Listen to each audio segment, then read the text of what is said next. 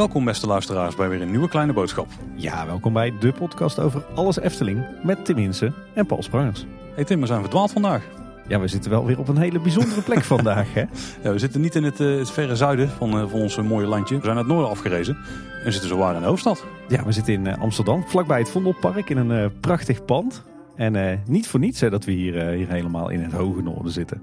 Nee, want we zitten hier met enkele van de creatievelingen achter Efteling in Concert. De toffe concertreeks die eh, is gegeven met muziek van de Efteling de afgelopen nou, maanden. En de, de komende maanden komen er ook nog een aantal aan, want het is verlengd. Ja, we zijn zelf ook allebei bij Efteling in Concert geweest. En we hebben het er ook uitgebreid over gehad in eerdere afleveringen van Kleine Boodschap. Maar ja, we vonden het eigenlijk zo boeiend dat we dachten, daar willen we meer van weten.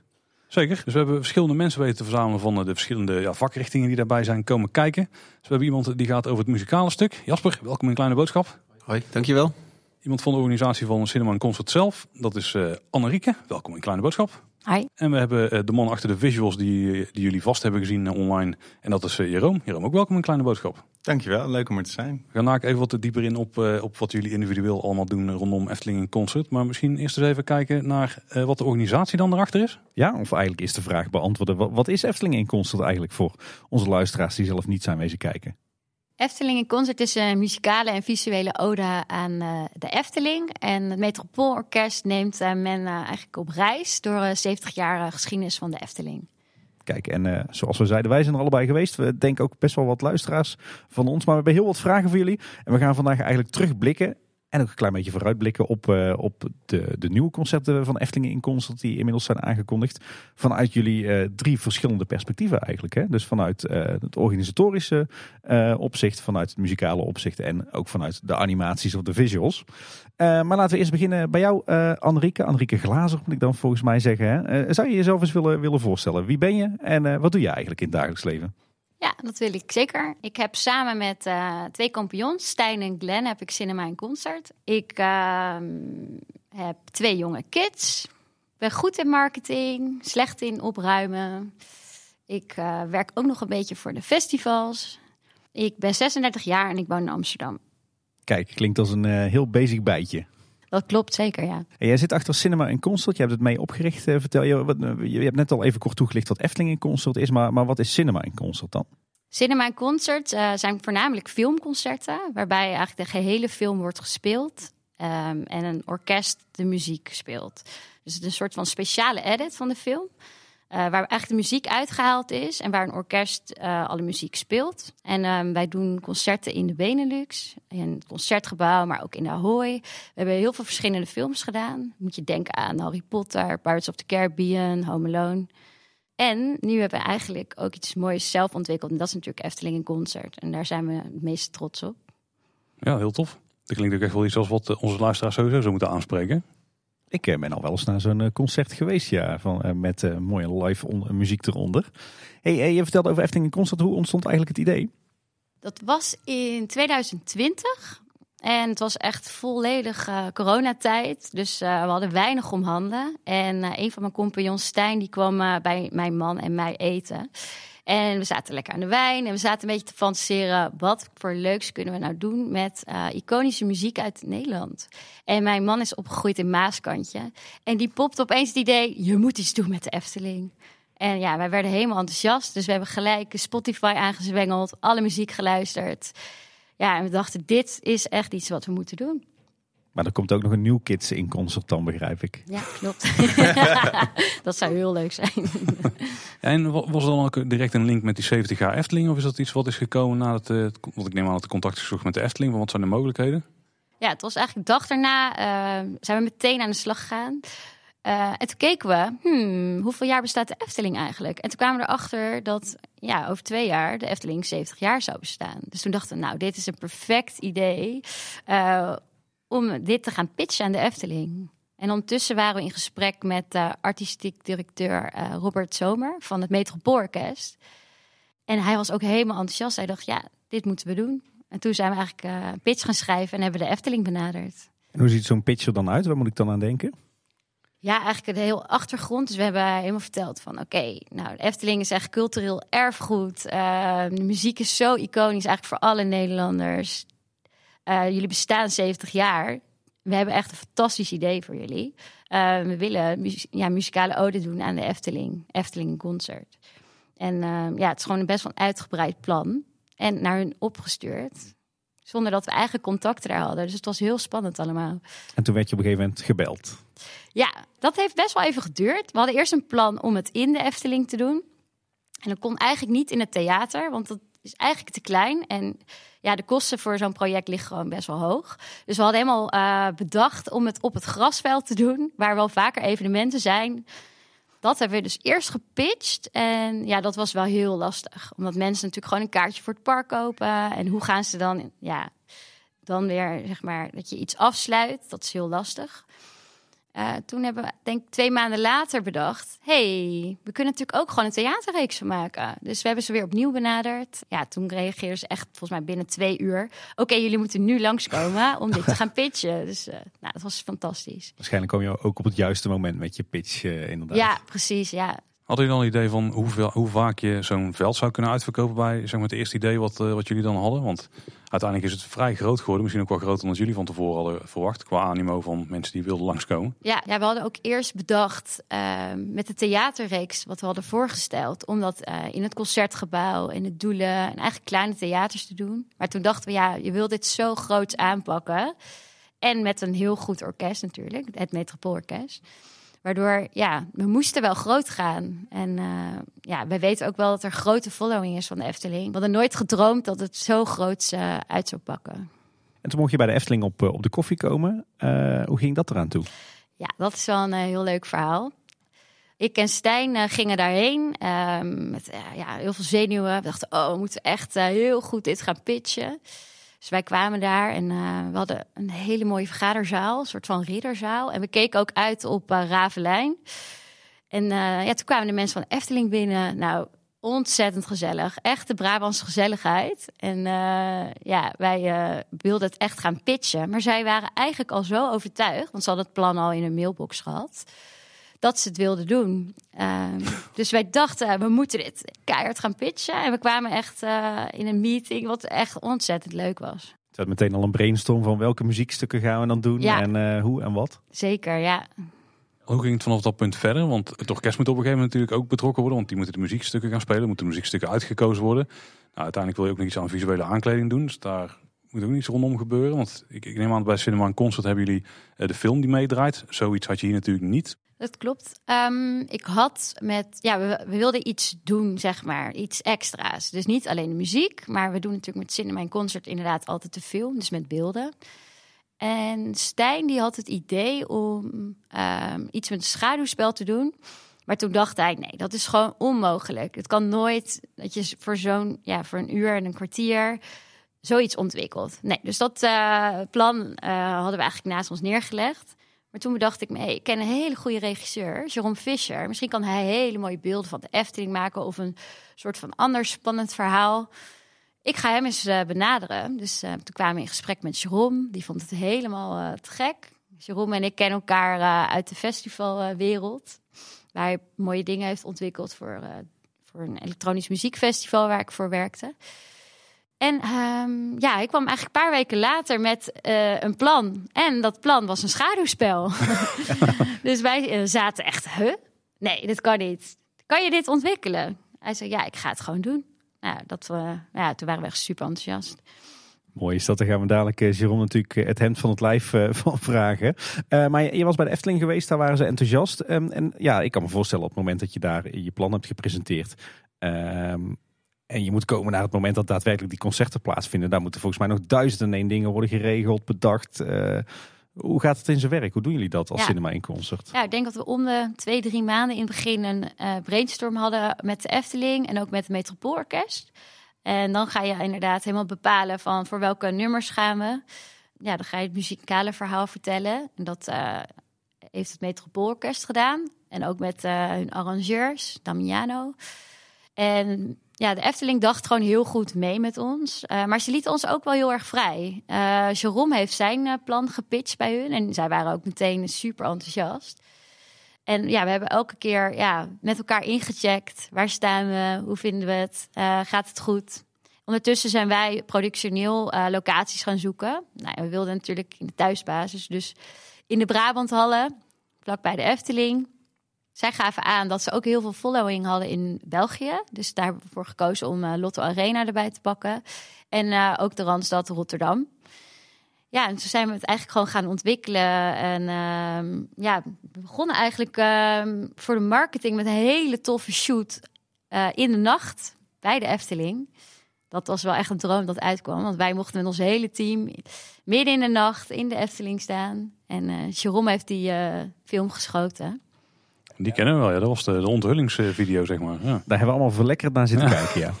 En toen uh, ja, zijn we de marketing eigenlijk uh, gestart uh, met die video die Jerome heeft geschoten in de nacht bij de Efteling. Zijn we begonnen met een pre-registratie, want we wilden even kijken wat is het animo nou van, van deze show. En nou, dat ging eigenlijk als een raket. Echt iets van 8000 pre-registraties in een week tijd. En, Schrok je daarvan? Ja, ja zeker. Ja. Want je dacht dat er zoveel Efteling-gekkies zouden zijn op deze adel. ja. Ik vond het wel echt uh, mooi, ja. Ik ben namelijk ook, ja, want ik natuurlijk uh, met mijn collega Lara de marketing deed. Zijn we ook helemaal gaan onderzoeken in die uh, Facebookgroepen. En helemaal gedoken eigenlijk in, in de Efteling-wereld en de mensen die fan zijn. En het is gewoon een super mooie community. Ik dacht, ja, hoe gaan we deze mensen bereiken? Maar dat was wel makkelijk. Ja, dat is niet moeilijk, nee. nee. Als er een Efteling sticker op zit, dan komt het al snel goed. Ja, ja precies. Ja. Heb, je, heb je op basis van die analyse nog dingen veranderd aan hoe dat je Efteling in concert ging brengen? Van, oh, als die mensen hierop zitten te wachten, dan moeten we dat inderdaad uh, doen. Nou, we, ja, we hebben ook wel echt eigenlijk onze eigen koers gevaren. We willen wel toegankelijk zijn voor ook mensen die echt uh, heel erg houden van metropoolorkest, dus heel erg van de muziek. We wilden eigenlijk een hele brede doelgroep aanspreken. Want eigenlijk heeft iedereen wel een soort van mooie herinnering aan de Efteling. Um, dus we hebben ons ja, echt op verschillende doelgroepen gericht. Je zei de Efteling liet jullie vrij, vrij in principe rondom de organisatie. Alleen op een aantal punten, ja, daar heb je ze wel, daar heb je ze misschien niet nodig. Maar toen we daar zijn geweest, toen konden we zien, de Efteling heeft ook wat dingen toegevoegd. Hè. Er liepen een hoop karakters rond. Uh, de, de evenementgeist die stond er ook bijvoorbeeld, hè, in de, tenminste in de Brabanthallen. Zijn er dan ideeën die vanuit Efteling komen? Of waren dat ideeën die vanuit jullie kwamen of zo? Of hoe is het daar qua samenwerking gegaan? Eigenlijk best wel in samenspraak, ja. En um, eerst, ja, we hadden heel veel verschillende ideeën. Dus we, hadden eerst een mega show in gedachten.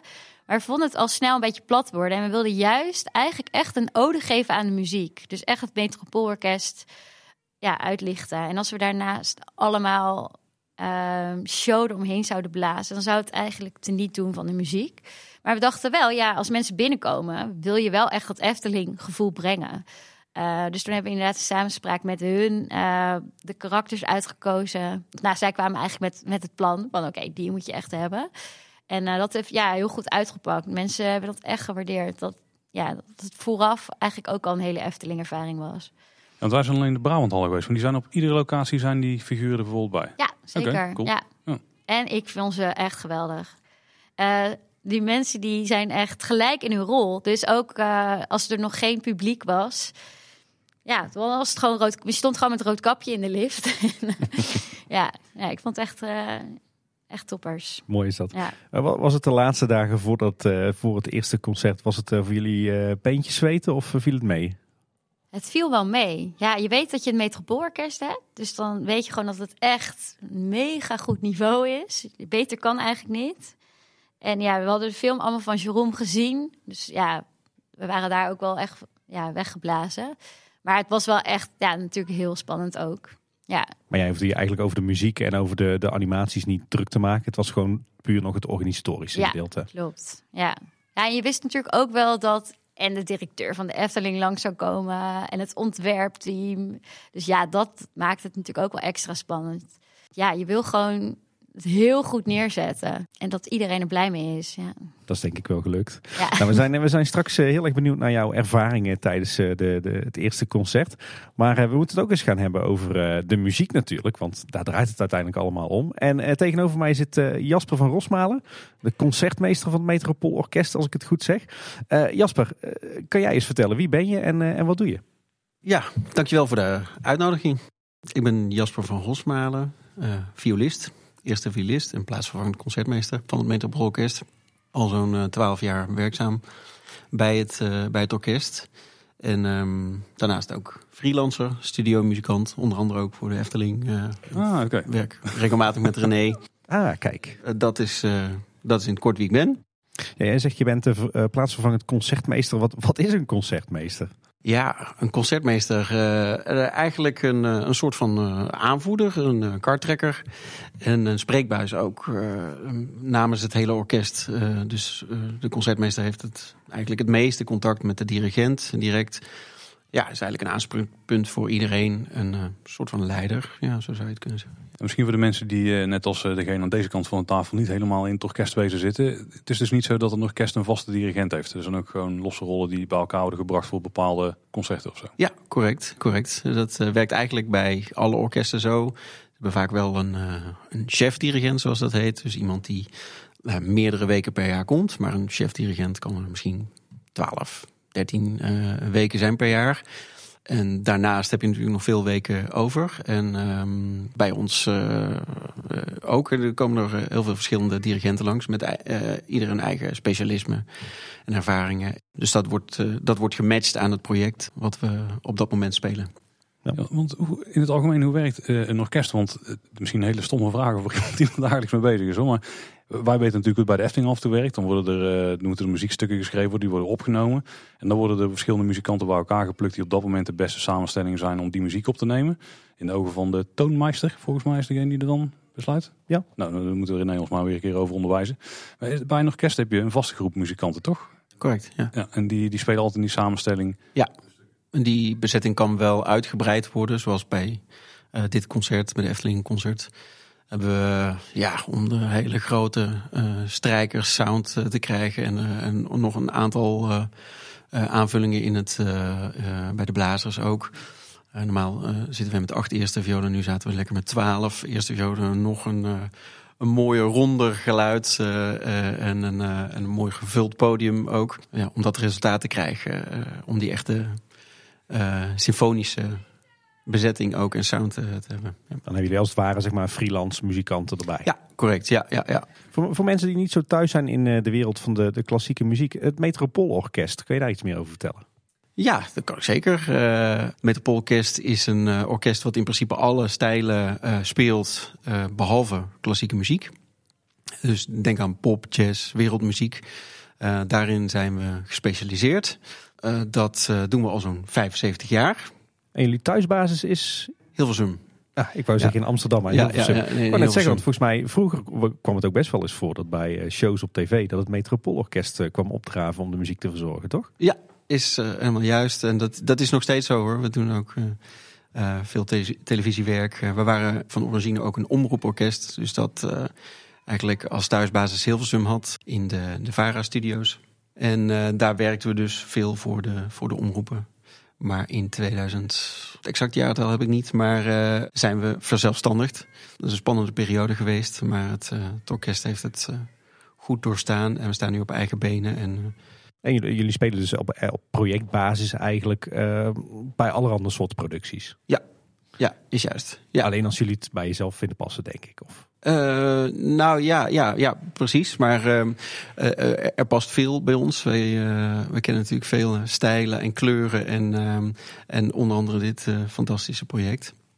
Ik zit even te denken, misschien maak ik nou een fout, dan heb ik het over een heel ander orkest. Maar ik meen mij te herinneren dat ik zelfs ooit nog eens bij een uh, concert van Within Temptation ben geweest met ja, het Metropoolorkest. Klopt, klopt. Uh, het is voor mijn tijd, maar uh, ik geloof dat het in Ahoy was. Ja, ja, ja, ja. maar dat is zo breed en divers is het, is het repertoire en de samenwerkingen van, van het orkest. En dit is dus ook zo'n ja, een voorbeeld van een ja, bijzondere samenwerking. Ja. En dan denk je, dan komt uh, Cinnamon Concert aankloppen en die hebben weer een idee. En hoe, hoe verspreidt zich dat dan binnen het, uh, binnen het orkest? Nou, wij zitten, uh, als we van zo'n idee horen, is natuurlijk iets verder al, hè, als, als de muzikanten ervan horen, dat komt natuurlijk eerst bij productie terecht ja, wij, wij, wij, zien dat op een gegeven moment in de, de planning verschijnen. Of er worden al promofilmpjes opgenomen, zoals ze net uh, vertelde. Uh, dus dan, uh, dan weten mensen al hè, dat het al een paar jaar van tevoren dat het eraan zit komen. Die komen met de, mooiste verhalen terug. En daar, wordt, ja, daar wordt er wel eh, met veel plezier naar geluisterd. Naar die verhalen van eh, weet je waar ik eh, vannacht was. Je gelooft het nooit, maar in de droomvlucht eh, stond ik een stukje te spelen. Of eh, op, een, eh, op een plein. Ja, het, het zijn nachtelijke avonturen geworden, heb ik, heb ik begrepen. Maar ja, dat gaf wel heel... iedereen keek er wel naar uit, naar die productie. Ja. Ja, hadden jullie er wel zin in? Of was ik dachten van, nou, dan moet een uur lang pa, da, da, da, dat eh, gaan spelen. Nee, ja, dus, kijk, het is natuurlijk ehm, Nederlands erfgoed. En eh, eh, een belangrijk Nederlands erfgoed. En de, de, er zijn natuurlijk gerenommeerde eh, componisten. Iedereen kent die muziek. Iedereen is daarmee opgegroeid. Allerlei generaties. Bijzonder dat we, dat we die muziek mogen vertolken. En met die muziek ook eh, enorme diversiteit aan, aan, mensen kunnen, kunnen bereiken. En dat, dat sp- spreekt natuurlijk on- ontzettend aan. Het past natuurlijk ons ook als een, als een handschoen, fits like a glove. Juist zijn wij een orkest die, eh, die niet gebonden is aan een, eh, een eh, wat, wat stoffiger, misschien wat klassieker publiek. Eh, hè, eh, wat je zegt, Rhythm Temptation of eh, heavy jazz of nou, ja, wereldmuziek, noem maar op. Dus en bij, bij Efteling Concert kwam ook weer heel eh, mooi naar voren hoe divers het publiek is wat naar de Efteling komt, maar ook ja, concert en die muziek mooi vindt. Dus van, van jong tot oud. En wat ik persoonlijk ook heel mooi vond om te merken is, en ik heb veel mensen daarna nog gesproken, ik kwam heel lief allemaal eh, vragen stellen die ze die hadden eigenlijk een beetje zoals jullie, hè?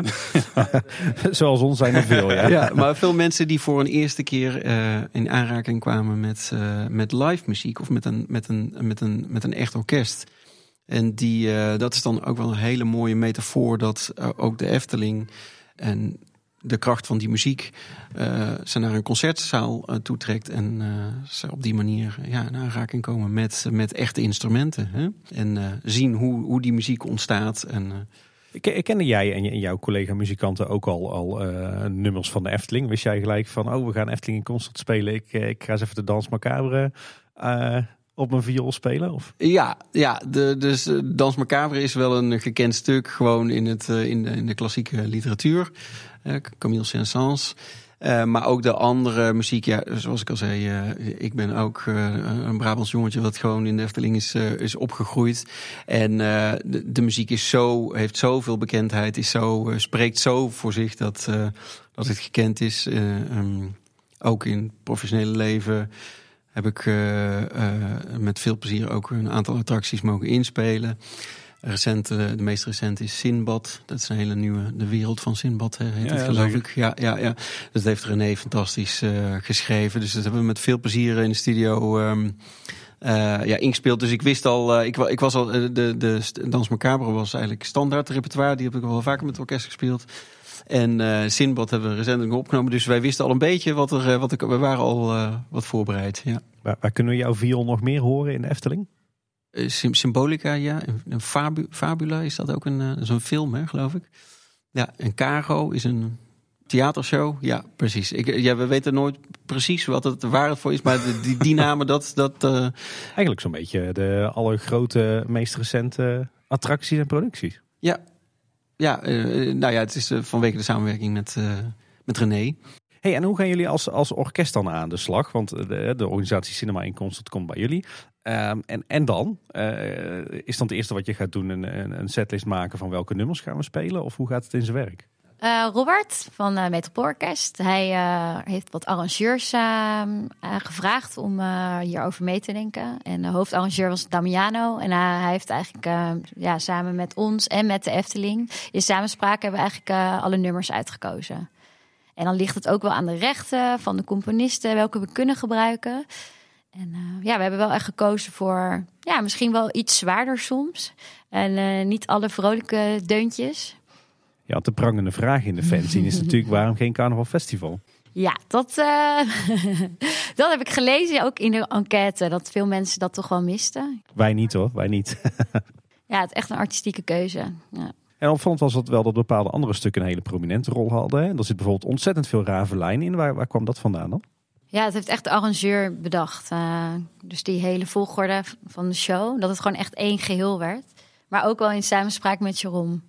Uh, omdat hij natuurlijk de visuele reis aan elkaar moest maken. Ja, volgens mij was Ravelijn een soort rode draad in het geheel, maar er zat ook wel opbouw in het, eh, in, in het geheel. Waar is die vandaan gekomen? Is besloten van welke stukken elkaar moesten opvolgen? Ja, er waren natuurlijk soms wat zwaardere stukken en het werd soms even wat lichter. Dus daar is ja, is gekozen om het uh, af en toe dus even wat lucht te geven en helemaal uit te bouwen naar um, een stuk waarbij ook het koor aanwezig was en inderdaad het hele orkest. Uh, ja, dus er is wel ja, heel goed over nagedacht. En ook uh, aan de hand van de visuele reis van Jerome, dat het ook echt één geheel werd. Het, het, was natuurlijk een combinatie van muziekstukken van enerzijds Ruud Bos en anderzijds René Merkelbach. Zaten daar nou voor jullie gevoel grote verschillen tussen, tussen de werken van die twee componisten?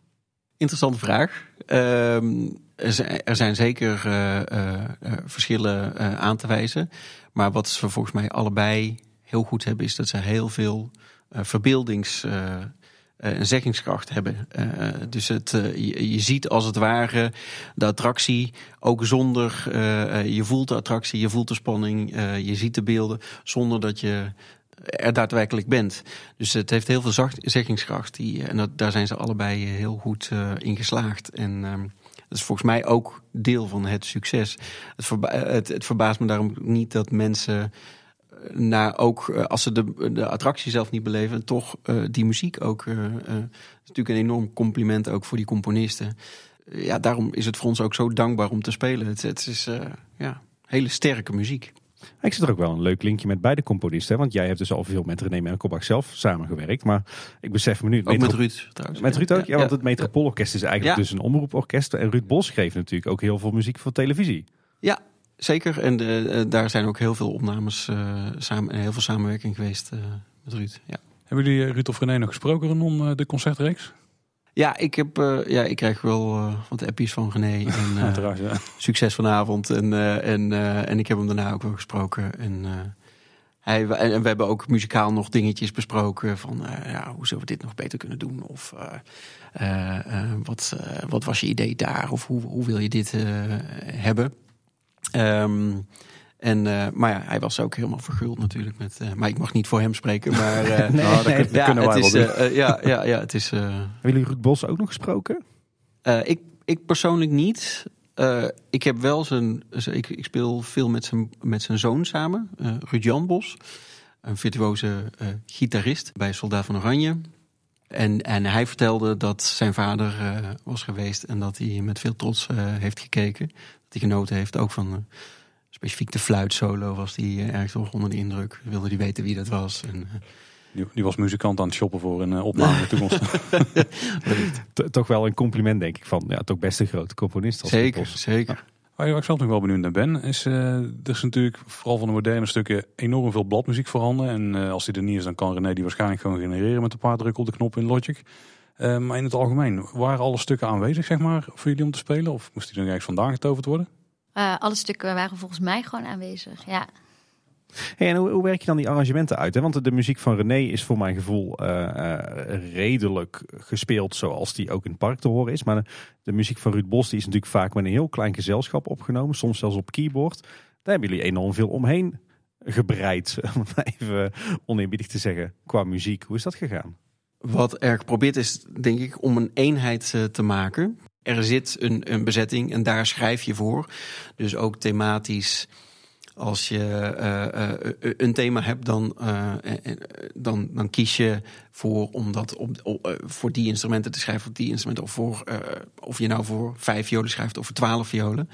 Je gebruikt de bezetting voor, voor handen eigenlijk. Dus zal misschien de muziek van Ruud Bos net ietsje anders klinken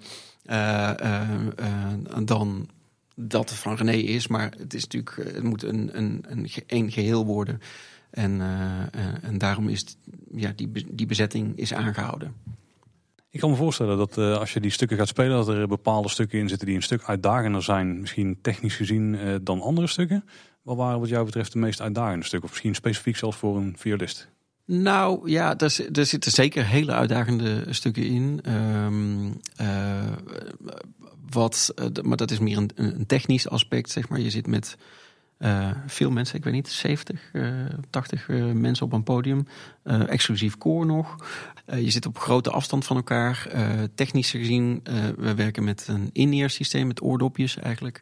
En ehm, het is al een, een, een uitdaging eigenlijk om, om goed uh, samen te spelen. Over zo'n enorme afstand. Je kunt je voorstellen als je zoveel meter podium hebt. Um, om dan elkaar goed te horen. Om, om, om, om, om alles strak te krijgen. Um, dat is een enorme technische uitdaging ook. Uh, technisch in de zin van beeld, alles. Er, komt, er komt heel veel techniek bij kijken, los van het, van het muzikale.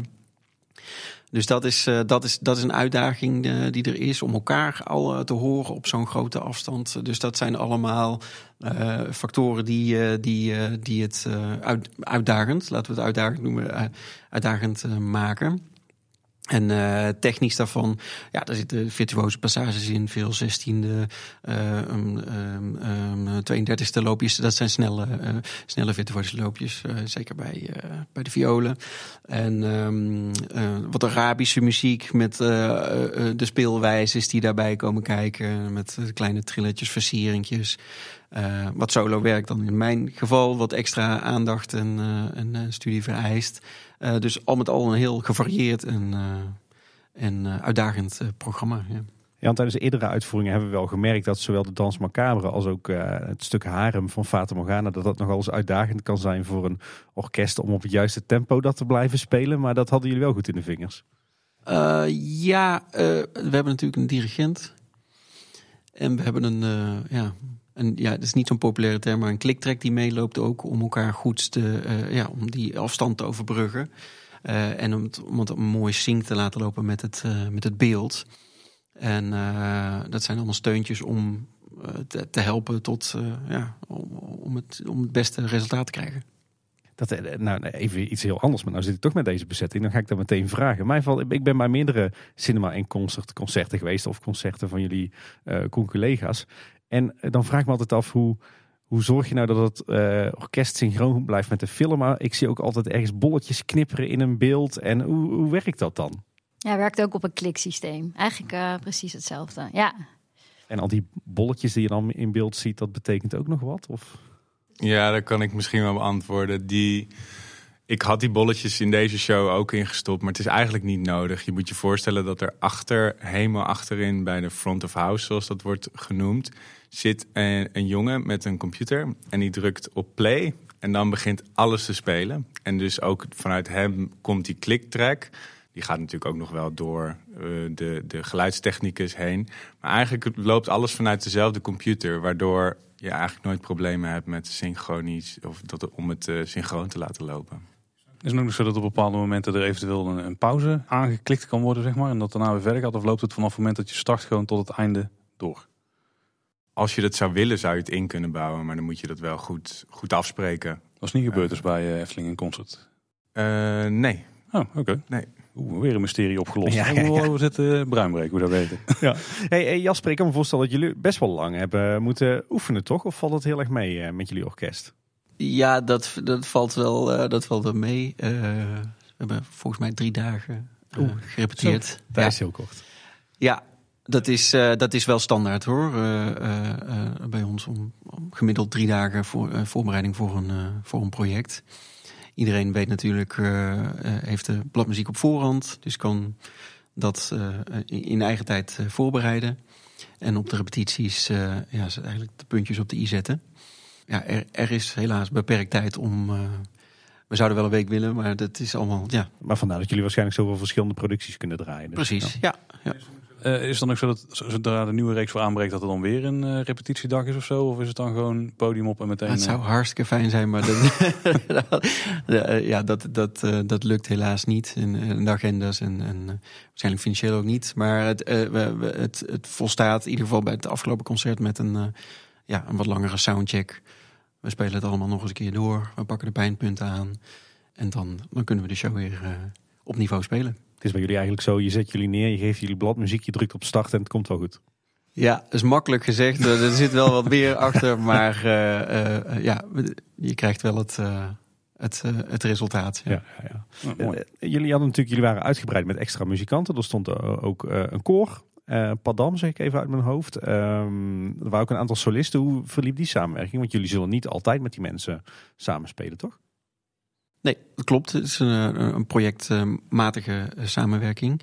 Ik weet niet hoe er bij Padam... eh, Eigenlijk via Robert van Metropoolorkest. Die eh, zei dat uh, Metropoolorkest wel vaker samenwerkte met Padam. En dat het gewoon een heel goed uh, professioneel koor is. Maar die komen dan ook in de repetitie erbij. Dat is eigenlijk het eerste moment dat jullie met z'n allen die muziek spelen. Ja, iedereen uh, bereidt, het koor heeft uh, um, zelf de stukken voorbereid. Het orkest heeft zelf thuis de stukken voorbereid. En in, tijdens de repetitie komt dat, uh, komt dat samen. Okay, dat is anders dan muziekschool uh, muzici, Tim. Ja, die precies. daar nou aan het leren zijn. En dat koor heeft ook die kliktrek op zijn oren dan? ja, nou ik weet wel, ja. ja kijk, dan vliegen ja. jullie daar niet uit, uit de bocht. Misschien voordat we naar de animaties gaan, nog één vraag aan jou Jasper. Wat was jouw favoriete stuk in het concert? Mm, ja, ik denk toch dat ik. Uh, ik vind de uh, muziek van de Fata Morgana. En dat zijn. Het heeft allemaal titels harem. En, ja, ja, ja. ja, Harbor, ja. ja ik, ik kwam vroeger heel graag in, uh, in de Fata Morgana. En dat, ja, het, het, het, nostalgische aspect. Ja, het is ook heel. ja, om, voor mijn eigen instrument violistisch geschreven. Het speelt heerlijk. En ja, het neemt je zo lekker mee naar, naar de Oosterse sfeer en zo. Ik vind het, ja, vind dat. Uh, heb, je, heb je dan nog een, een, favoriet stuk binnen Fata Morgana? Want het zijn natuurlijk. Oh, er zijn heel veel thema's. Het zijn vijf verschillende stukken. Volgens mij, jullie hebben ze ook alle vijf gespeeld. Nee, ja, nee, ik, ik, ik, ik zou niet zo kunnen noemen hoe, dat, uh, hoe, hoe het stuk heet. Ik ga het ook niet voorzingen. Ik kan wel, ik kan wel buiten de opnames, daar doen we helemaal niet moeilijk over. Nee, maar uh, de Fata Morgana. Het. Zeg Paul, we zitten hier nou al een hele tijd aan tafel in uh, zo'n beetje de huiskamer, denk ik, van, uh, van Jerome Fischer. Dus het wordt onderhand wel eens tijd dat we, dat we hem aan de tand gaan voelen. Hè? Dat lijkt me wel, ja. Om te beginnen. Uh, ik heb in de intro net jouw naam verkeerd uitgesproken, besefte ik me net. Dus uh, Jerome, uh, stel jezelf eens voor. Ja, nou je spreekt het dus uit als Jerome Fischer. Oh wel? Op zijn super Nederlands. Er zit dan, niks dan Frans meer gedaan. aan. Maar ja, ik ben dus Jerome Fischer. Ik ben 34. En ik denk al ongeveer 14 jaar filmmaker. Altijd begonnen met skatefilms maken. Daarna ben ik heel veel met muziek, um, festivals, uh, muzikanten gaan samenwerken.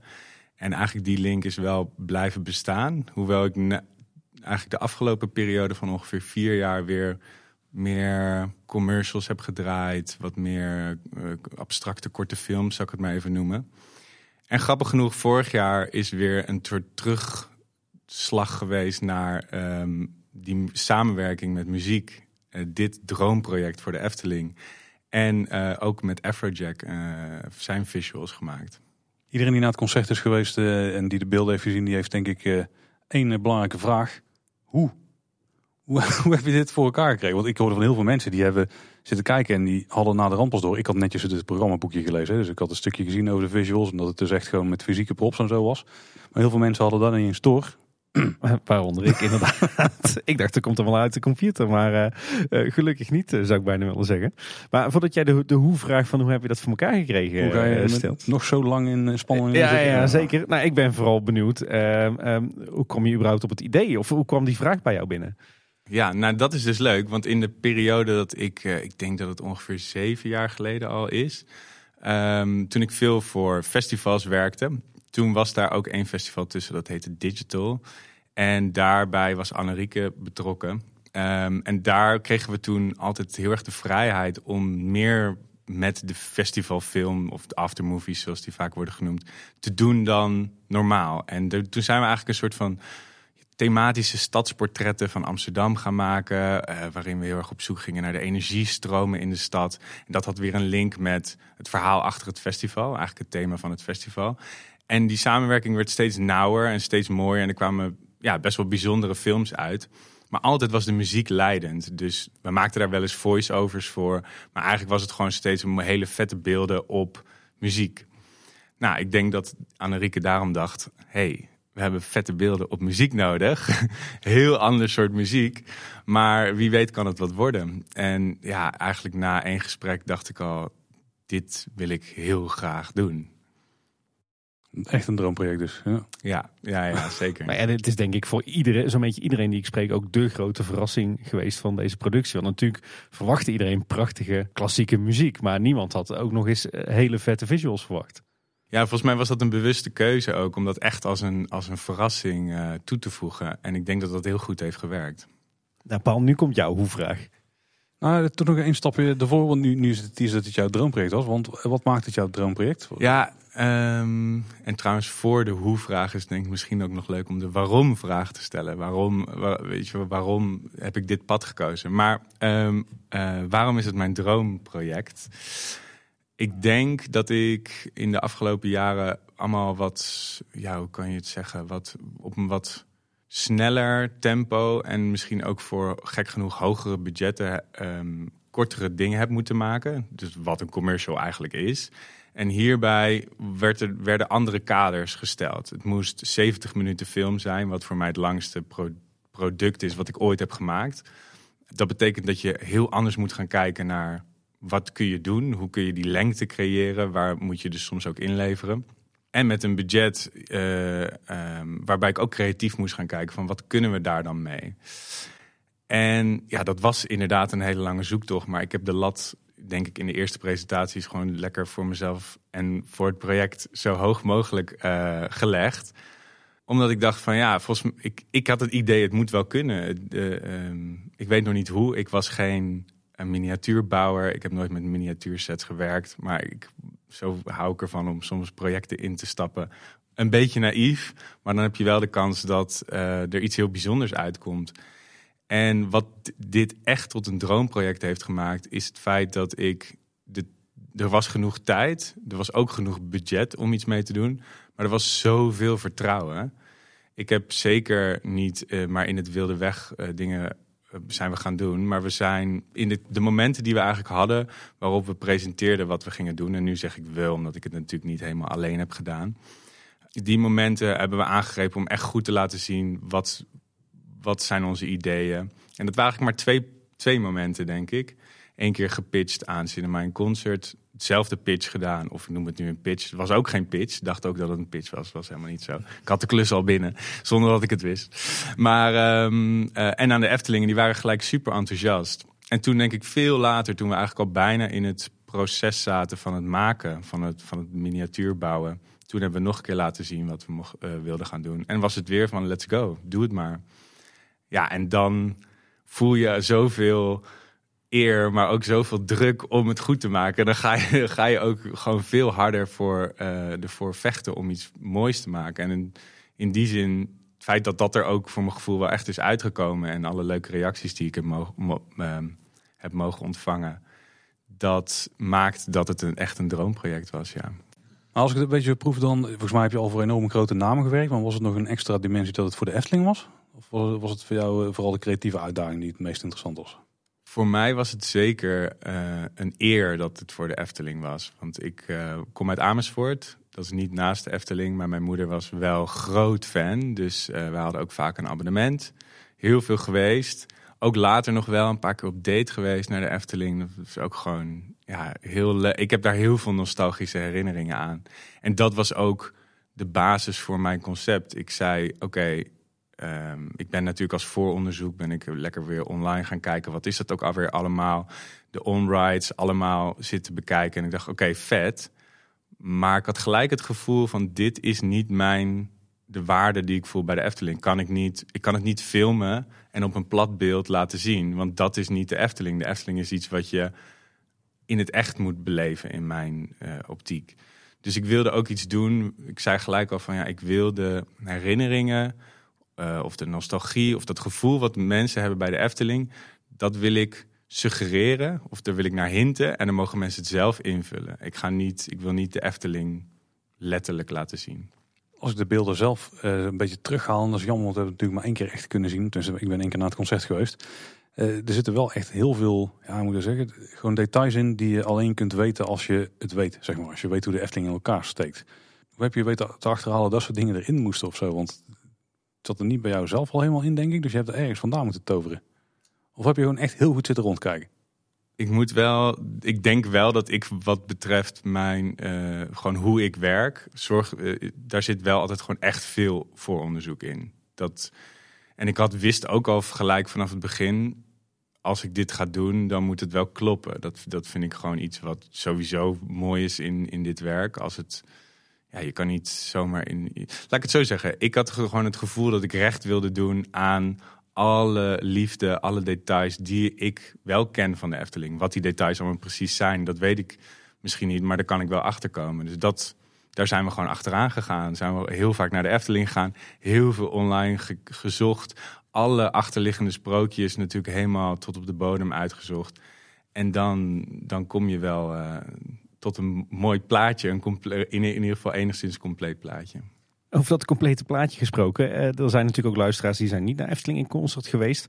Kan jij uitleggen, wat, was, wat is nou de, de techniek en de gedachte achter eh, de animatie die je gemaakt hebt? Want het is dus niet een computeranimatie, het is allemaal fysiek. Wat, wat, wat, heb je, wat is jouw concept?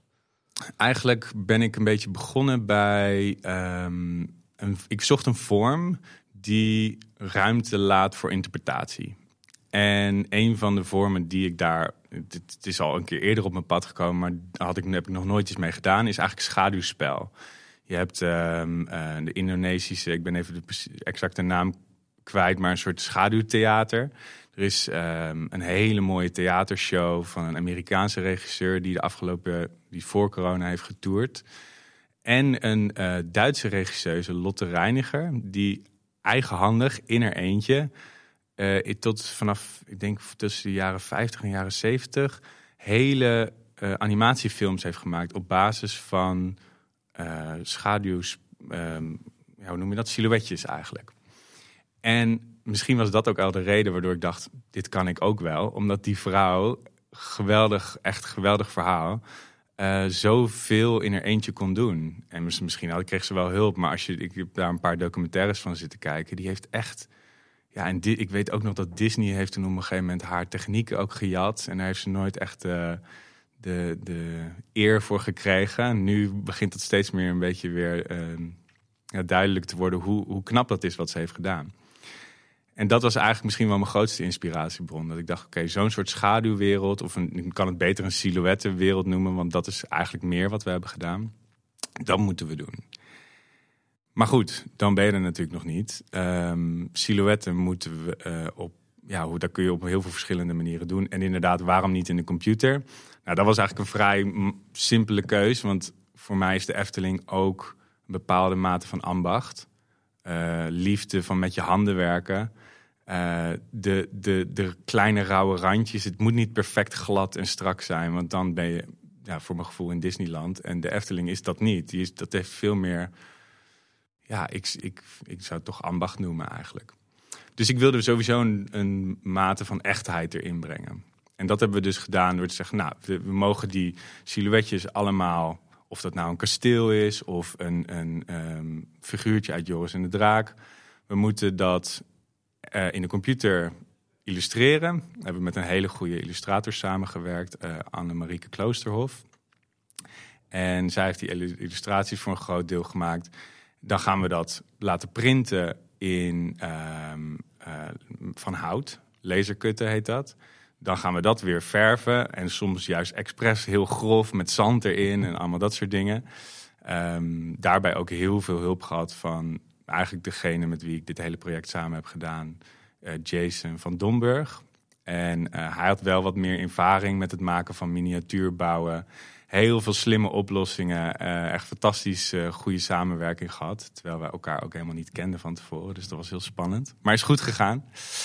En zo kwamen we een beetje tot een stijl. Ehm, eigenlijk, we hebben uiteindelijk 1500 silhouetjes geprint. Laten, laten lasercutten. Als, dat is minimaal. Ik denk dat het eigenlijk meer waren. Allemaal geverfd. Allemaal gefilmd of foto's van gemaakt. En in de computer wel weer natuurlijk samengebracht. Sommige dingen zitten wat meer computerwerk in, andere wat minder.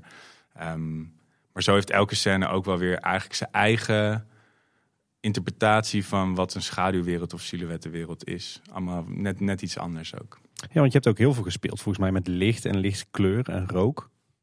Ja, we kwamen er ook al vrij snel achter dat voor ons, voor, voor, eh, voor dit project was het onmogelijk om echt karakters te animeren. Dat is zo tijdrovend. Je hebt natuurlijk stop-motion techniek bijvoorbeeld, of gewoon echt animeren in de computer. Maar da- dan gaan we nooit 70 minuten vol krijgen. Wat we wel heel mooi kunnen laten bewegen, is inderdaad de camera, het licht, rook en het delen van de set. Of als je het op een moment met een andere techniek eh, doet in de, in de computer. Dus we hebben eigenlijk op de, de beweging op een, in, een, in, een, in een ander deel van het, van het werk gestopt. Eh, maar daardoor heeft het wel een heel eigen karakter gekregen. En dat, ik denk dat dat heel goed werkte als visuals voor bij een ehm, orkest. Omdat het een soort rust, een soort, eh, hoe zou ik het zeggen? Een soort ehm, ja, hele natuurlijke flow krijgt daardoor. Je kon ook wel zien dat iedere scène heeft zijn eigen, ja, zit, zit bijna zijn eigen mini-concept nog achter. Ik kan het lange shot eh, achteruit herinneren bij Fata Morgana volgens mij. Uh, Villa Volta waar uiteraard alles gaat draaien. En uh, Joris en de Draak volgens mij waar dat een betere verbeelding van het verhaal genoemd dan dat in de attractie zelf werd gebracht. Dus Ja. de- die kun je in de zak steken. Yes! Werk je van tevoren eerst alles in theorie zeg maar, op papier uit. Voordat je, ja, er er moet dan bij- blijkbaar wel zit er ook nog een mate van experimenteren bij. We hebben dit, dit, dit project is eigenlijk, dan zou ik zeggen, in vier fases voltrokken. Dus eerst gewoon het heel veel praten en heel veel vooronderzoek doen. En ook een beetje nadenken van ja, hoe gaan, hoe gaan we. Hadden dan wi- wilde ideeën en niet alles kon. Dus daar kwamen we ook natuurlijk wel achter. Ehm, dan heb je die knutselfase. En ik moet zeggen, ik noem het even knutselen, maar het was natuurlijk gewoon heel veel, bijna productiewerk. Ja, ik moet toch wel zeggen dat alles wel is gelukt, grappig genoeg. Terwijl er heel veel een soort van gok, gokjes in zaten. Waarvan we dachten, oeh, dit, dit zou wel eens heel erg mis kunnen gaan. Achter je staat bijvoorbeeld eh, die eh, draaimolen van Caro. Oh, zo, was me niet opgevallen. Die, ehm, die hebben we. Heb ik, dat was eigenlijk de eerste keer dat ik dat zo heb gedaan. In de computer eerst in 3D nagebouwd. Eh, dus eigenlijk wel een beetje zo als een animatie zou je hem bijna kunnen gebruiken. Vervolgens weer helemaal platgelegd en eh, uitgedacht in een soort van ja, losse plaatjes. En toen kreeg ik dat binnen als bouwpakket. En toen dacht ik, ja, geen idee of dit gaat lukken. Maar blijkbaar toch net genoeg inzicht gehad. Waardoor het werkte. Maar je moet er ook niet te hard tegenaan komen. Dan, dan stort hij. Nee, we, blijven er netjes vanaf. Hij, hij past bij jou in de kofferbak toch, Paul, denk ik? Als we hem niet te vol doen verder. Eh, Even voor mijn beeld, hoe ging dat uiteindelijk dat filmen in, in, in zijn werk? Had je iets van een studio met een, een tafel waarop die miniaturen stonden en een camera op een statief? Of hoe moet ik dat voor me zien? Ja, best klein. Ik denk een een ruimte nog niet eens zo groot als dit. Ehm, hadden we tot onze beschikking. Eén grote tafel. Nou, een beetje zoals waar we hier eh, omheen zitten. En daar staat dan alles op. En eh dat verschilt dus heel erg per scène hoe we dat moesten gebruiken. Soms hebben we er hele grote doeken omheen moeten hangen. Eh, soms juist met eh greenscreen. Dus dan hangt er een grote papieren doek achter, groen of blauw. Zodat we dat er in de computer uit kunnen halen. Ehm het was ook soms wel krap, want bij sommige scènes staan er denk ik wel... Ik had een keer geteld, iets van 30 statieven omheen. Met lampjes en dingetjes en draadjes waar alles aan hangt. Dus ontzettend veel gepriegel. het was ook in de twee weken dat we hebben gefilmd soms een beetje zwaar. Maar dat hoort er denk ik bij. Eh, uiteindelijk hebben we ons er heel goed doorheen geslagen. Dus eigenlijk, als ik erover nadenk, er is één ding wel echt misgegaan. Dat was ook op de laatste dag dat we hadden gefilmd. Toen moesten we alleen nog maar foto's maken van alle figuurtjes van Ravelijn en van Joris en de Draak. Dat waren gewoon foto's van de silhouetjes op een greenscreen. Heel simpel, zou je denken. Maar we waren denk ik te moe, dus ik kwam terug eh, en ik ging achter mijn computer editen. En ik zag dat alles onscherp was. Nou ja, op zich geen ramp, want zo moeilijk is het niet om het nog een keer te doen. Maar het kost je wel ongeveer, nou het waren 150 figuurtjes en dan zeven foto's per figuurtje. Dus dan zit je al gauw op eh, nou, meer dan duizend foto's. Dus dat kost je wel een uur of zeven. Dus toen heb ik nog eh, ongeveer, en ik had het een beetje laten liggen, dat was niet zo slim. Toen ben ik weer allemaal andere dingen gaan monteren. En toen een beetje aan het einde van het proces, twee weken voor de show, dacht ik, oké, nu moet ik het gaan doen. Dus ik opnieuw al die foto's gemaakt. Toen had ik een andere fout gemaakt. Toen had ik namelijk de figuurtjes niet goed vastgeplakt, waardoor die zeven foto's niet precies hetzelfde waren. Eh, ik- bij elke foto doe je een iets andere lichtinstelling, zodat eh, je die mooi op elkaar kan plakken en dan kan je nog wat lichtanimaties toevoegen. Maar ik had de, de, buddy bleef niet goed plakken, laat ik het zo zeggen. Dus ik helemaal in paniek. Ik dacht, ik, kan niet nog een keer tien uur foto's gaan zitten maken hier op kantoor. Dus ehm, nou, uiteindelijk, gelukkig had ik een heel sneaky trucje ontdekt. Want ik kon ook nergens in, op internet een oplossing hiervoor vinden. Maar het, gelukkig, uiteindelijk was het gelukt om daar een sneaky trucje voor te verzinnen. Waardoor het me nog maar drie uur kostte. En ik denk eh, dat ik twee dagen voor de show die scènes toch af had. En nu, nu staat er een eh, modelspoelbaan bij jou op de zolder. eh, ja, precies. Ja, het is wel echt een hele leuke wereld om in te duiken. Ja. Heb je zelf een paar favoriete scènes die je hebt gemaakt? Absoluut. Ja, ja, ja. Uh, wat uh, Jasper net vertelde over die kliktrack, dat wist ik natuurlijk al heel vroeg in het begin van dit uh, proces. En ja, ik hou er gewoon heel erg van om dingen precies op de maat te leggen in de montage. Dus het was heel vet dat ik kreeg al best wel vroeg die muziek. Dus ik, eigenlijk was ik gewoon een soort clip aan het editen op de, op de muziek. En bij Spookslot kan dat, het is best wel een staccato, als ik dat zo mag noemen, best wel een staccato stuk. Heel veel uh, duidelijke momenten waarop iets aan of uitgaat, of waarop je, weet je, korte tonen. Ja, dat is heerlijk om mee aan de slag te gaan in de edit. Dus eh, vrij snel had ik, zo, had ik het idee van: oké, eigenlijk wil ik daar gewoon alleen het licht het werk laten doen.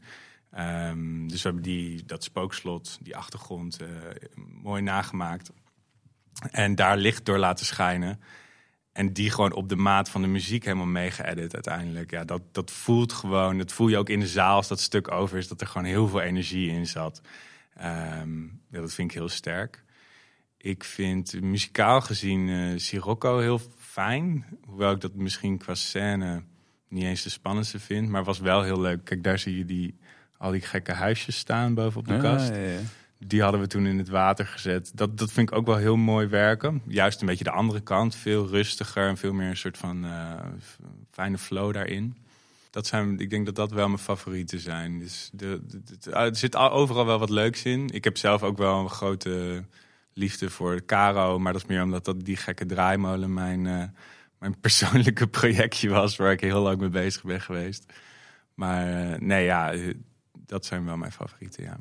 Jullie hebben op twee momenten in de voorstelling ervoor gekozen om, uh, om te werken met een ander soort animatie. Hè. Volgens mij bij de Zes Zwanen uh, werden er Efteling ontwerptekeningen getoond. En bij de Magische Klok uh, allemaal ouderwetse foto's van het uh, Herautenplein. Toen ik vol trouwens, detail. Maar waarom was die keuze gemaakt? Ik, ik, moet heel eerlijk zeggen dat ik denk dat het een deels een keuze was ook om onszelf een klein beetje te beschermen. Er was... Um, ergens in het proces waren er eigenlijk zelfs nog meer scènes die we niet zouden visualiseren. Maar we kwamen er steeds meer achter, oké, we willen, we hebben wel genoeg ideeën, we hebben wel genoeg uh, uh, budget om het mee te doen.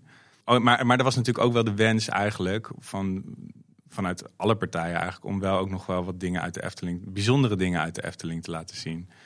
Uh, we hebben natuurlijk wel veel dingen wel in samenspraak gedaan. Van, nou, het is toch tof om wat tekeningen te laten zien. Die zien mensen ook niet daar. Die kun je niet daar zomaar vinden, zeg maar, online. En die hele oude beelden komen ook uit het archief. Dus um, ja, gewoon om het een beetje op te breken. Je zou kunnen zeggen zonde, want je hebt zo'n duidelijke stijl neergezet. Maar ik denk dat mensen er ook van, uh, van hebben kunnen genieten. Ja.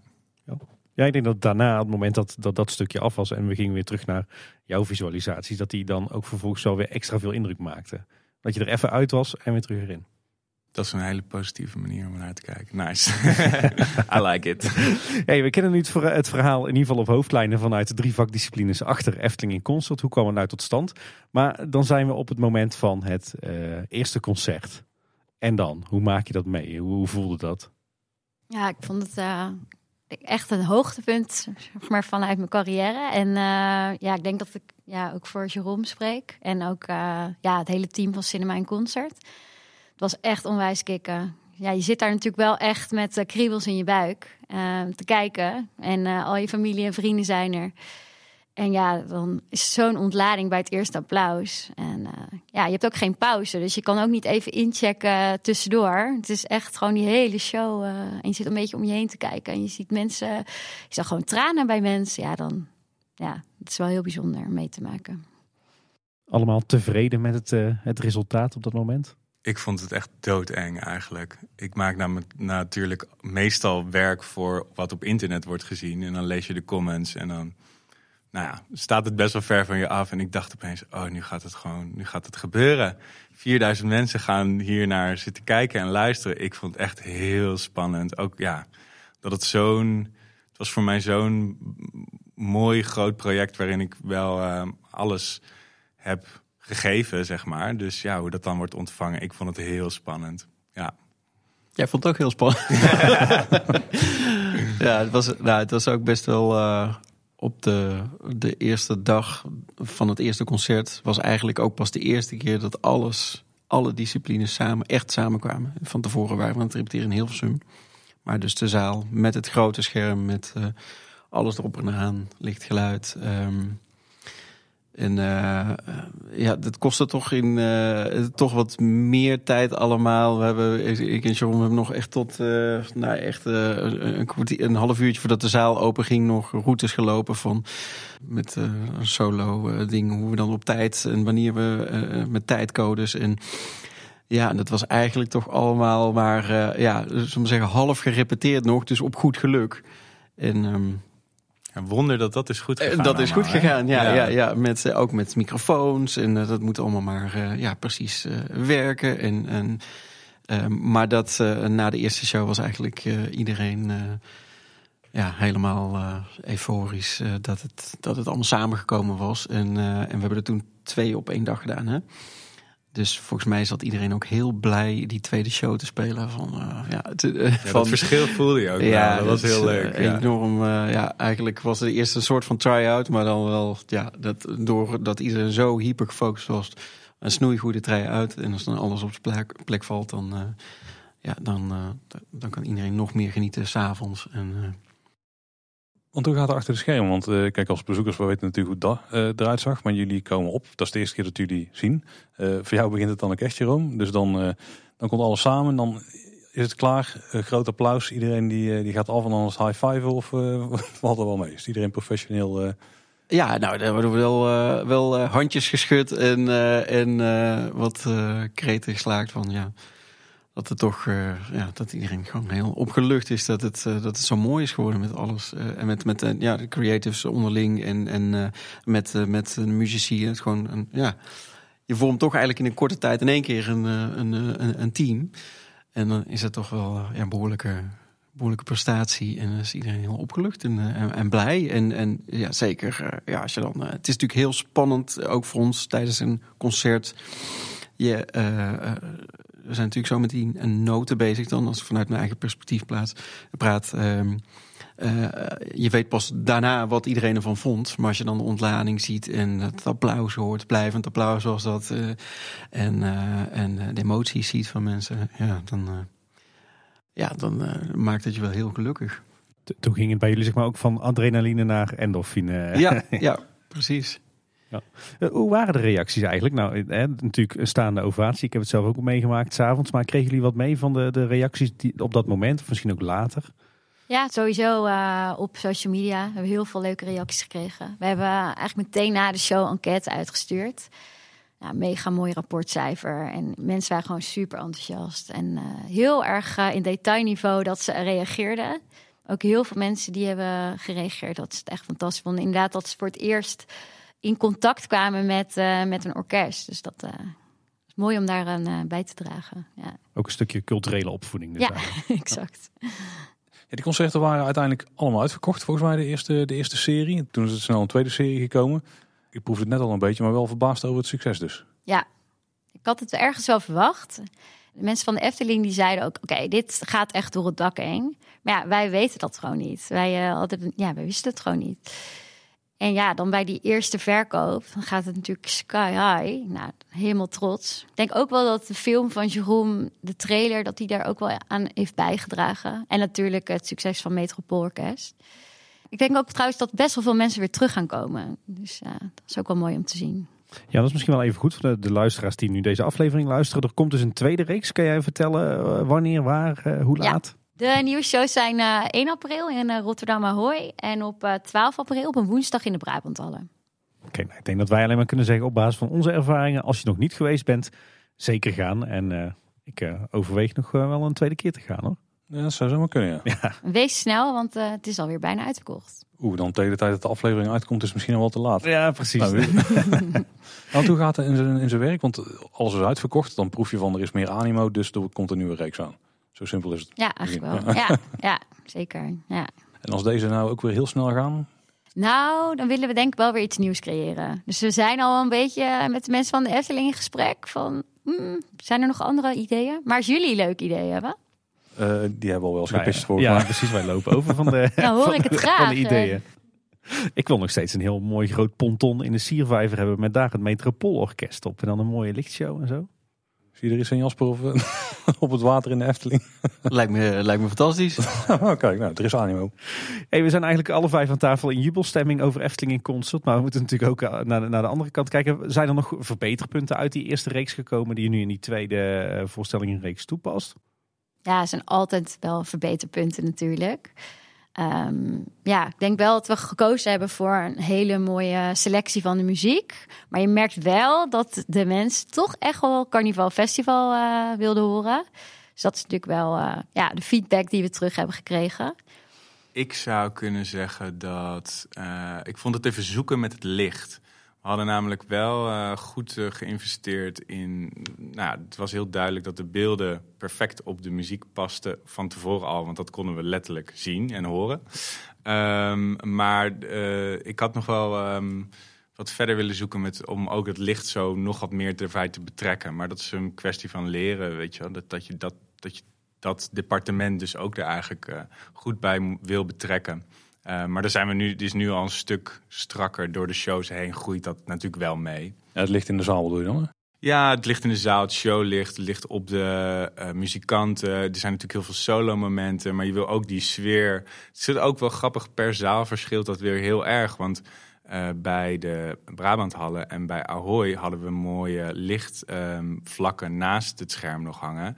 Die pasten in de Lotto Arena niet, maar waren ook weer niet nodig. Dus het is wel grappig hoe elke zaal ook weer zijn eigen lichtplan ja, nodig heeft eigenlijk. En eh, dat vond ik heel interessant om te zien. Wa- Wat was voor jullie eigenlijk, en dan eh, mogen jullie alle drie losse antwoord geven. Wat was voor jullie het absolute hoogtepunt van de, van de show? Voor mij was dat Dans Macabre, dus het spookslot. En dan eigenlijk de solo van Jasper, want dat eh, kwam gewoon keihard binnen. Ja, Jasper is verbaasd te kijken, maar complimentje, mag je aannemen. Dankjewel. Ja, ik, ik, ik zou, dat zou ook mijn eerste reactie zijn. Maar ook omdat ik gewoon zelf zo. Ik had dat natuurlijk bedacht hoe dat zou moeten zijn. En het, je hebt in het spookslot zelf, daaronderin zit dat gekke zwevende viooltje. En dat wilde ik op het podium brengen. Dus al vrij vroeg in, het, eh, in de conceptfase zei ik ook van ja, ik wil toch proberen om met de visuals ook een klein beetje het orkest te betrekken. Dat het niet helemaal los van elkaar staat. Ehm, in de eerdere of eerdere plannen hadden we daar ook nog, nog hele rare wilde ideeën bij. Dat er grote schaduwen moesten worden geprojecteerd van orkestleden. Dat kon niet, omdat we met een ledscherm gingen werken uiteindelijk. Maar ja, dat heeft me ook wel eigenlijk die scène en ook wat er zit in Vater Morgana een heel mooi moment waarin eh, de een fluitist eh, opkomt. En eh, mooi voor die slangenkop staat. Dat, vind ik heel krachtig om die, waar die samenwerking tussen visual en muziek nog dichter bij elkaar komt. En ik denk, mocht er een, een nieuw project worden gestart, mocht er iets, eh, een vervolgproject komen, dan is dat iets wat ik zeker nog wel meer zou willen onderzoeken. Die, die samensmelting van die twee werelden. Hoe reageerde de Efteling zelf eigenlijk op eh, Efteling in concert? echt heel enthousiast. Ja, van eh, de directeur tot het ontwerpteam, tot eh, het team waar wij mee samenwerkten. Ja, iedereen was echt eh, super enthousiast. Ja, Ja, het was leuk. Heel zeker. Dat was, volgens mij waren zij aanwezig bij de tweede show. Dus op de, in de Brabanthallen s'avonds. Ging ook super goed. Ik zat zelf toen ook, kon ik eindelijk een beetje genieten ervan. en daarna kwam, kwamen ze naar ons toe zo blij, zo lyrisch. En ik, ja, het is natuurlijk wel een soort van de test.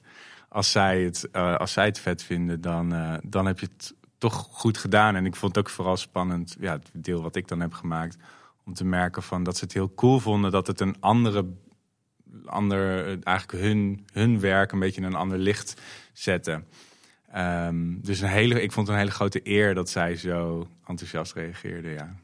En nu zitten we hier natuurlijk te kletsen over een concert waar wij naartoe zijn geweest, waar jullie bij betrokken waren, waar een hoop luisteraars ook naartoe zijn geweest, maar niet iedereen mogelijk. En nu hebben we bij een aantal van de shows hebben we ook eh, flink wat camera's zien eh, rondhangen, soms letterlijk. Komt er iets van een registratie en eh, wanneer kunnen we die dan eh, verwachten? we hebben een registratie. Hoe die, Dat is een verlossend antwoord. maar we hebben natuurlijk eerst nog wat shows, dus die, eh, die gaan eerst. En dan, eh, ja, Jeroen heeft alles eh, eigenlijk gefilmd met het team. Een soort manusje van alles ben ik. Ja, inderdaad. Ja, Ja. van trailer tot de visuele reis, tot de registratie. Je kan me altijd bellen. En ehm, ja, daarna gaan we bepalen wat we ermee gaan doen. Oh, we zijn benieuwd. Er kwam natuurlijk in, in de kerstvakantie wel al eh, een, een muzikale registratie uit. Hè? Zeg maar de geluidsopname. Dat, dat- zat het al, altijd al in het, in het plan? Of was dat geboren uit het enthousiasme wat ervoor was? Ja, eigenlijk geboren uit enthousiasme. Ja. Dus volgens mij tijdens de Ahoy is het eh, helemaal opgenomen. Van begin tot einde. En eh, dat is nu op Spotify te beluisteren. Ja. Maar dat zat, niet, dat zat dus niet in het, het originele plan. Het is echt puur naar aanleiding van het enthousiasme in de Brabant hadden dat jullie dachten... Nou, ik, ik moet zeggen, het heeft wel in onze allereerste pitch gestaan. Van, we moeten dan ook muziek uitbrengen. Met de 70 jaar ode aan de Efteling. Ja. Hey, even helemaal los van Efteling in concert. Hè? Maar dan hebben we mensen aan tafel die er verstand van hebben. Eh, in de Efteling heb je nou heel veel verschillende muzieksferen, muziekstijlen. eh, geef het beestje een naam. Wat zou je nog willen toevoegen aan de Efteling voor soort muziek als je daar de kans toe zou hebben? Nou ja, nee, ik, eigenlijk wat ik grappig vond om te merken, wat ik me niet realiseerde toen ik, als ik in de Efteling kom, is dat al die muziek zo mooi bij elkaar past, toch op een bepaalde manier. En dat komt natuurlijk ook door de fantastische arrangeurs die dat bij elkaar brengen, maar het was echt één wereld. En eh, dat vond ik ook zo knap aan hoe, die, hoe dat arrangement is gemaakt en hoe al die keuzes zijn gemaakt. Is dat het voor mij heel logisch voelde om die beelden daarop te maken. Dat ik dacht, ja, er, er zit een flow in, er zit een, een cohesie in. En dat vond ik ehm, juist wel heel mooi om te merken aan dit concert. Waardoor dat allemaal een keer, dat, dat dat allemaal een keer wordt samengebracht en dat het zo goed werkt eigenlijk. Eh, Met Cinema Concert hebben we natuurlijk veel concerten gegeven met veel muziek. Nu is het dan met eh, een, eh, een heel ander soort muziek eigenlijk. Wat zijn nou de grote verschillen ertussen, denk je? Ja, dat dit wel echt uit je eigen koker komt. En dat het echt met Nederland te maken heeft. Dus eh, ja, Efteling zit gewoon in het DNA van elke Nederlander. En dat is denk ik wel heel mooi. Dat je iets creëert ja, waar gewoon iedereen wat mee heeft. En bij film is het vaak toch wel dat, ehm, ja, dat je dan echt een specifieke doelgroep aanspreekt. Het is ook de eerste keer geweest, denk ik, dat bij Cinema en Concert concerten de componisten zelf in de zaal zaten. Ja, dat klopt. Ja, Extra spannend, denk ik. ja dat was heel spannend. En Ruud Bos was er inderdaad. En René Merkelbach. Ja, dat maakt het wel extra spannend. Kan ik me voorstellen, ja. En als je naar die, naar die Efteling muziek zelf kijkt, hè, wat, zijn, wat zijn voor jullie dan eigenlijk de verschillen tussen een beetje de klassieke muziek en filmmuziek enerzijds en aan de andere kant Efteling muziek? Wat, wat maakt Efteling muziek dan echt onderscheidend Efteling? Ik weet niet of er zulke grote verschillen zijn. Eh, ehm, de, de muziek, wat ik al eerder vertelde, heeft ontzettend veel zeggingskracht. En ik denk dat eh, de Efteling eh, eh, met totaalconcept daar die dimensie aan heeft, heeft gegeven. En dat het daardoor onderscheidend wordt van die klassieke muziek, omdat er, ja, omdat er beeld bij is ook. Hè. Een andere beleving, ook een tastbare beleving. Dus dat is, dat is het grote verschil met, met, de klassieke met, met de klassieke muziek. En zelfs, eh, ja, dat eh, vind ik ook wel bijzonder. Dans Macabre heeft, eh, eh, het stuk van Saint-Saëns, heeft nu ook, eh, wat eigenlijk gewoon een hartstikke klassiek eh, werk is. Dat heeft ook een gezicht. Iedereen kent dat stuk eh, door eh, de Efteling. Het gaat alleen nog maar meer geladen worden de komende jaren natuurlijk. Maar muzikaal is misschien dus niet eens zo heel erg veel verschil. Maar de manier waarop mensen met die muziek in aanraking komen, dat maakt een groot verschil. Zeer zeker. Ja. Ja, wij, normaal gesproken doen we dit soort interviews met eh diehard pretpark fans. En dan hebben we altijd een setje uitsmijters. Maar die gaan we toch even bij jullie ook eh, voor de voeten werpen. Komen jullie nog wel eens in, de, in het park? Van jou weten we Jasper. Binnenkort mogelijk dus weer. Ja, eh, en binnenkort hopelijk weer. Ja. Ik heb een zoontje die twee is. Dan wordt het eh, een Ja, dat is een goede leeftijd. Ja. goede leeftijd om eh, voor de eerste keer eh, te gaan. Ja. Ja, ik eh, kom vaak in Efteling. En eh, ben ook vroeger vaak in de Efteling geweest. Ik heb ook eh, twee dochters, dus eh, kan niet wachten om eh, in het voorjaar weer eh, lekker naar de Efteling te gaan. Oeh, zeker. Ja, ik ben er dit jaar echt vijf keer geweest. Maar dat was ook in het kader van vooronderzoek. Maar ik moet zeggen, ik had niet. Ja, ik was er wel een- lang niet geweest. De laatste keer was, was ik denk ik iets van twintig of zo. Ehm, maar ja, hetzelfde, hetzelfde genot nog steeds. Dat vind ik juist zo leuk daaraan. En dan stiekem toch wel attracties doen als je dan rondloopt op zondag? Allemaal. Dat moet ja, hè? Ja. Voor onderzoek. Ja, voor alles in het kader van het. Allemaal werk, ja. Zouden jullie jezelf ook als Efteling liefhebber willen zien? Of gaat het te ver? Nu wel. Na dit project meer dan, dan dat ik eh, al was. Ehm, ja, omdat je gewoon nog meer de liefde achter alles hebt ontdekt. En de, de verhalen, hoe rijk het allemaal is.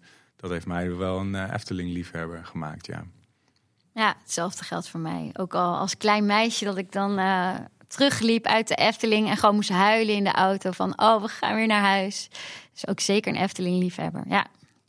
Ja, dat is een mooie, mooie herinnering. En het zal altijd eh, aan de Efteling zelf ook eh, eh, blijven herinneren, deze concerten. Als je dan naar het park gaat, wat is dan de favoriete attractie?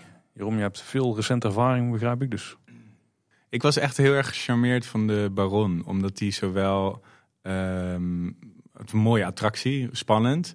Spannender dan ik dacht. Ik zat namelijk om me heen te kijken. Oh ja, dit moet ik, hier moet ik aan denken. Dit moet ik, dit moet ik onthouden. Dalala. En ik zat voor in die car en in één keer zo... Oh, dit is best wel eng. En toen woef, vlogen we naar beneden. Eh, maar zo mooi het verhaal samen laten smelten met de attractie. Je, alles klopt en je beleeft daar echt het verhaal in de attractie. Dat vind ik heel sterk. En wat is ook volgens mij überhaupt heel erg onderscheidend voor Efteling. Dat verhaal komt eerst. Daarom was dit voor mij ook een leuk, leuk extra leuk project. Ja. Voor mij is het, eh, was het vroeger eigenlijk altijd de Villa Volta. En is het nu de Vliegende Hollander.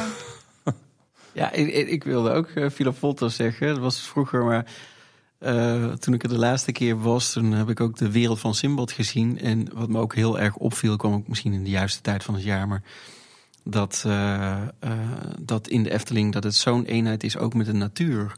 En dat het, het park zo wezenlijk onderdeel is van, van de belezing. Los van, van de fantastische attracties, de muziek. Maar die combinatie van al die dingen, dus in de natuur zijn de prachtige begroeiingen. En ehm, eh, ik was daar bij die nieuwe attractie Sinbad. Om even te luisteren hoe dat nou, ja, ja. hoe het nou geworden was. Maar daar zag je en dat er ook een. eh, eh, wat ik heel mooi vond, is dat, eh, dat ook een, zeg maar, een belevingswereld is geworden. Waar je ook dus in het zand kan spelen. En, en ehm, meer een wereld is waar je doorheen kunt lopen. Dan dat je ergens eh, eh, in een karretje gaat zitten en daarna weer uitkomt. Dus dat. ehm, en daar krijg je het park ook eh, tijdens de attractie heel, eh, heel eh, erg mee. Dus dat, dat vond ik mooi om te zien. Kun je zelf nog normaal naar die muziek luisteren? Of denk je als die bootjes gaan draaien van, ah, dat ben ik. Nee, zeker. eh, ik kan het gewoon loslaten, want er is zoveel om te zien eh, dat, eh, en te beleven. Dus. En heel erg toepasselijk in deze, deze aflevering. Wat is eigenlijk jullie favoriete muziekstuk in de Efteling? Bij mij is het denk ik toch Villa Volta. Omdat ook dat koor dan zingt. Het is gewoon echt heel episch, ja. Goed antwoord. En wat ik wel grappig vond, is dat de mensen van de Efteling zeiden dat niet helemaal, dat helemaal niet echt de favorietste attractie is van veel mensen. Eh, maar bij ons op kantoor was het dus wel echt eh, de favorietste attractie. Ja, daar sluit ik me helemaal bij aan. Maar qua muziekstuk zou ik zeggen. ehm, nou, dat kwam eigenlijk pas door de concertreeks heen. Dat ik dacht, ik vind toch wat, ze, wat er voor Sirocco is gemaakt, vind ik echt prachtig. En de waardering groeide alleen maar. Het is ook een, natuurlijk voor mij een compleet nieuw stuk. Maar ja, past er heel mooi eh, bij, vind ik. Ja. Ja, ik heb al gezegd, die Fata Morgana is mijn... Ja, eh, mijn eh, maar de, ik vind het ook... het is natuurlijk in, in dezelfde sfeer, hè, de wereld van Sintbad. Ehm, ja, was, is, is ook een van mijn eh, van fa- fa- favorieten. Kun je nagaan dat dan eh, mijn, ons favoriete stuk uit de hele wereld van Simmel Suite nog niet eens in het concert zat. Dus er is- ligt nog ruimte. Dat is ook wel een minder bekend Hmm. stuk overigens. Gaan we even noteren. Hebben we nog een eh, favoriete plek in Efteling? Het Sprookjesbos. ja, precies. Ja. Absoluut. Unaniem. En dan ben ik wel benieuwd, want eh, jullie zijn geen diehard eh Efteling fans of zeker denk ik geen diehard pretpark fans. Maar heb je misschien buiten de Efteling nog een ander favoriet park in Nederland of in het buitenland dat je zegt van oh daar kom ik ook graag? Ik ben vroeger wel eh, in Warner Brothers Movie World geweest. Ik vond dat echt heel leuk. Ik denk dat ik jaar of acht was. En eh, ja, Disneyland. Maar ik denk toch dat eh, Efteling echt op nummer één staat. Ja, wij gingen alleen maar naar de Efteling en Walibi. Ehm, ja, maar ik zou niet zeggen, daar kom ik nooit meer. Dus ehm, Bij jou is het juiste antwoord het Vondelpark. ja, precies. Ik wilde net, je bent me net voor, ik wilde het Euromastpark zeggen, maar eh, Ook mooi, ook mooi. Keuren we ook goed. Ja. We zijn er alweer doorheen door onze vragen. Ik heb nog wel een cadeautje voor jullie. Oh, oh, dat hadden wij niet verwacht. Nee. Ik heb twee goodiebags van de Efteling in concert. Oh, Met ook een nieuwe trui die we hebben laten maken. Alsjeblieft. Oh, zo, Dankjewel. is- Zo, zwaar, ook. Ik weet niet Ja, wat er allemaal joh. in zit Er joh. zit heel veel in. Ik wilde eigenlijk een dankwoordje gaan uitspreken. Ja, Maar dan, Nou, extra dankwoordje nu, want hier zijn we wel heel erg eh, verguld mee, toch? Dubbel bedankt. Ja, als mensen jullie nou online willen volgen, of ze willen bijvoorbeeld ja, Cinema Concert, als je er bent geweest, je, je hebt er vast al contact mee gehad, maar misschien andere plekken waar jullie eh, te volgen zijn nog? Of waar je informatie kunt opzoeken over eh, jouw werk, Jeroen? Of, eh, Ja, ik eh, werk eigenlijk gewoon onder mijn eigen naam, Jeroen Fischer. En eh, ik vind het altijd leuk als mensen mij eh, gaan volgen. dus op jouw site staan alle social media linkjes, denk ik. eh. Ja. Ja, kijk. Ja, volg in Cinema in Concert, jongens. Gewoon op alle kanalen waar dat kan. Ja, precies. We zitten ook op TikTok tegenwoordig. Oh. We zijn gelijk viral gegaan trouwens met Efteling in Concert. Ja, Ja, dat snap ik. Ah, ja. Dat is een eh, onderwerp wat makkelijk scoort. precies, dat is waar. Ja. Metropoolorkest.nl. Dat is eigenlijk heel makkelijk, ja. Ja, precies.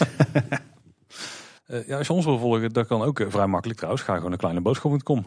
Eh, onderaan de pagina vind je alle plekken waar je op social media te volgen zijn. We hebben ook een contactformuliertje daar. En mailen kan natuurlijk ook gewoon naar info.kleineboodschap.com. Ja, en je luistert Kleine Boodschap eh, in je favoriete podcast-app op Spotify of op onze website. En dat is dus eh, kleineboodschap.com. En we vinden het ook altijd leuk als je een rating of een review achterlaat. Bijvoorbeeld op Spotify of op Apple Podcasts.